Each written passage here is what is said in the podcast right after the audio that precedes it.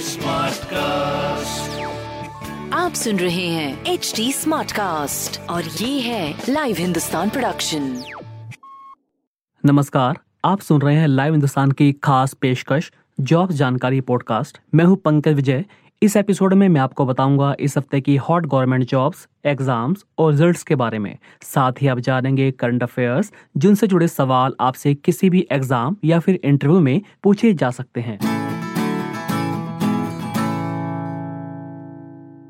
तो सबसे पहले बात करते हैं सीबीएसई बोर्ड परीक्षाओं की। दोस्तों, कोरोना वायरस, महामारी और लॉकडाउन के चलते सीबीएसई बोर्ड की परीक्षाएँ काफ़ी दिनों से लटकी हुई हैं। कुछ पेपर तो हो चुके हैं, लेकिन कुछ पेपर अभी बाकी हैं। सीबीएसई ने कहा है कि दसवीं और बारहवीं की शेष परीक्षाओं का आयोजन ज़रूर होगा। लॉकडाउन खत्म होने और स्थिति सामान्य होने के बाद ही सीबीएसई मुख्य उनतीस विषयों के पेपरों का कार्यक्रम जारी करेगा। परीक्षाएँ तिरासी विषयों में से केवल उनतीस विषयों की ही होगी। जो पेपर नहीं होंगे, उनके मार्क्स इंटरनल असेसमेंट के आधार पर मिलेंगे, यानी उनको ग्रेड मिलेंगे। सीबीएसई ने यह भी कहा है कि परीक्षा की सूचना 10 दिन पहले दी जाएगी। लॉकडाउन खत्म होने के बाद, स्थिति की समीक्षा करने के बाद ही पेपरों के आयोजन का फैसला लिया जाएगा।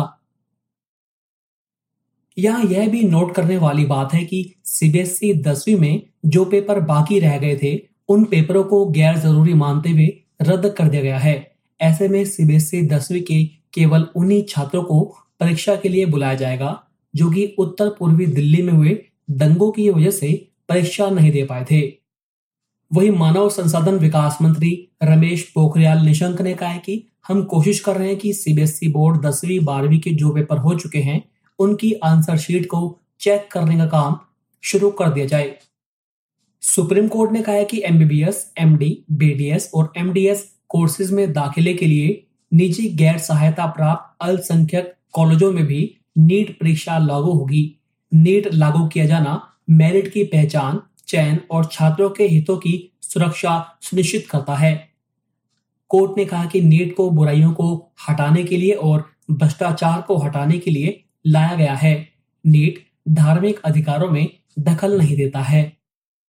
The institute of chartered accountants of India ICAI ने कोरोना संक्रमण के कारण लॉकडाउन को ध्यान में रखते हुए कुछ ऑनलाइन कोर्सेज शुरू किए हैं।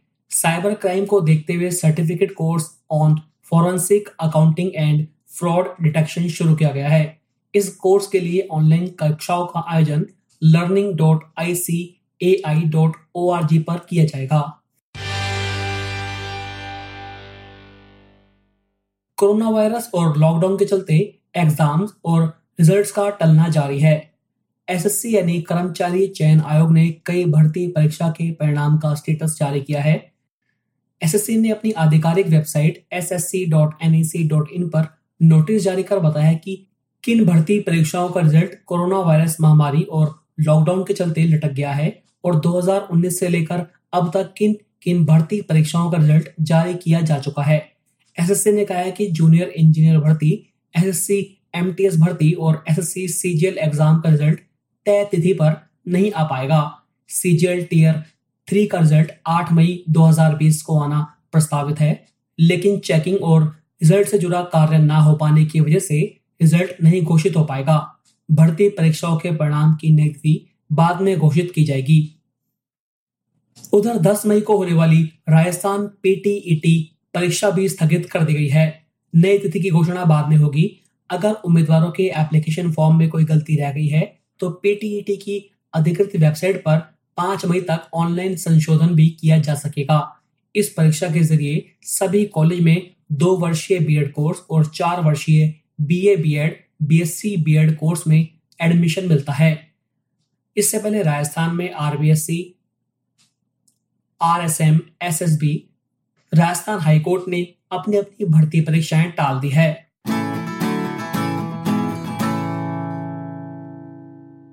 दोस्तों, कोरोना लॉकडाउन के चलते देश भर के विश्वविद्यालयों और कॉलेजों में ग्रेजुएशन के एग्ज़ाम भी लटक गए हैं। लाखों स्टूडेंट्स परीक्षा का इंतज़ार कर रहे हैं। इस बीच यूजीसी यानी यूनिवर्सिटी ग्रांट कमीशन ने कोरोना वायरस महामारी और लॉकडाउन के मद्देनजर यूनिवर्सिटी ने एग्ज़ाम और एकेडमिक कैलेंडर को लेकर गाइडलाइंस जारी की है। कमीशन द्वारा सुझावों के लिए दो विशेषज्ञों की समिति का गठन किया गया था। यूजीसी के मुताबिक एकेडमिक सत्र 2020-21 की शुरुआत पुराने स्टूडेंट्स के लिए एक अगस्त से होगी और नए स्टूडेंट्स के लिए एक सितंबर से क्लासेस शुरू की जा सकती है। टर्मिनल सेमेस्टर ईयर परीक्षा एक जुलाई से 15 जुलाई के बीच आयोजित की जाएगी, जिसके नतीजे 31 जुलाई तक दिए जाएँगे। इंटरमीडिएट सेमेस्टर ईयर परीक्षा का आयोजन 16 जुलाई से 31 जुलाई के बीच किया जाएगा और उसका रिज़ल्ट 14 अगस्त तक दिया जा सकता है। पुराने स्टूडेंट्स के लिए एकेडमिक सत्र 2020-21 की शुरुआत 1 अगस्त से की जा सकती है। और नए स्टूडेंट्स के लिए एक सितंबर से की जा सकती है। एम और पीएचडी के स्टूडेंट्स को छह महीने के एक्सटेंशन की अनुमति दे दी गई है।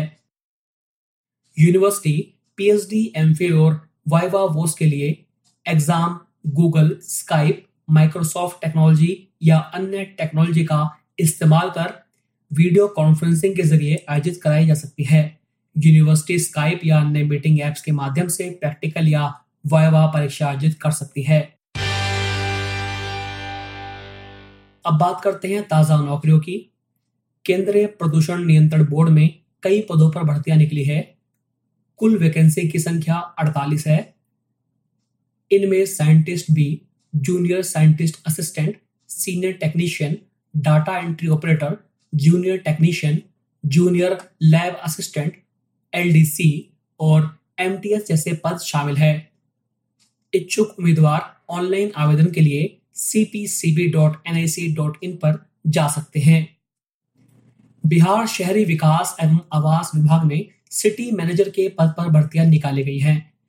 वैकेंसी की कुल संख्या एक है। भर्तियाँ कॉन्ट्रैक्ट के आधार पर की जाएँगी। ये vacancy Bihar combined entrance competitive exam board की ओर से निकाली गई है। इन पदों के लिए वह उम्मीदवार आवेदन कर सकते हैं जिनके पास एमबीए या town manager planning and development में पोस्ट ग्रेजुएट की डिग्री है। उम्मीदवारों को चालीस हज़ार रुपए प्रति माह मिलेंगे। इच्छुक उम्मीदवार B C E C E board dot Bihar dot G O V dot in पर जाकर 27 मई तक ऑनलाइन आवेदन कर सकते हैं। उम्मीदवार की न्यूनतम आयु सीमा 21 वर्ष और अधिकतम सैंतीस वर्ष तय की गई है। आयु सीमा में सरकार के नियम के अनुसार छूट मिलेगी। अब आते हैं एक अन्य नौकरी पर।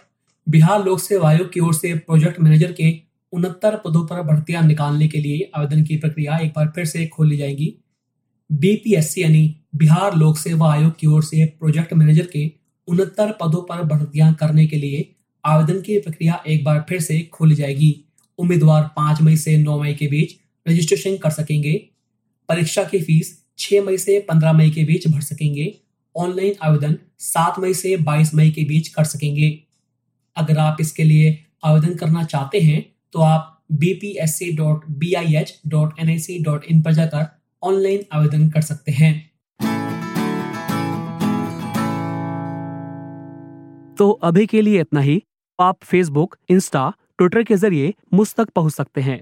हमारा हैंडल है at the rate H T smart cast अब मैं जाते जाते आपसे गुजारिश करता हूँ कि आप कोरोना वायरस से बचने के लिए हर ज़रूरी कदम उठाएँ और अपना ख्याल रखें। नमस्कार, मैं हूँ एच टी कास्ट उम्मीद है कि आप स्वस्थ और सुरक्षित हैं। इस मुश्किल वक्त के दौरान सुनिए एकजुट रहने का हमारा पैगाम। ये सच है कि अकेले रहना आसान नहीं होगा, पर क्या पता अपने घर से काम करने पर जहाँ हम अपनों के साथ महफूज हैं हम ज़िंदगी जीने के नए तरीके ही सीख जाएँ। शायद हम अपनी और अपनों की आवाज़ों को बेहतर सुन पाएँ। बहरहाल, अगर आपको एक स्मार्ट साथी की ज़रूरत हो तो एच टी पर ज़रूर आइएगा, ताकि मैं आपको कॉमेडी न्यूज़ कल्चर मोटिवेशन की दुनिया से जोड़े रख सकूँ। मेरी बात सुनने के लिए शुक्रिया ध्यान रखिएगा आप सुन रहे हैं एच डी स्मार्ट कास्ट और ये था live Hindustan production smart cast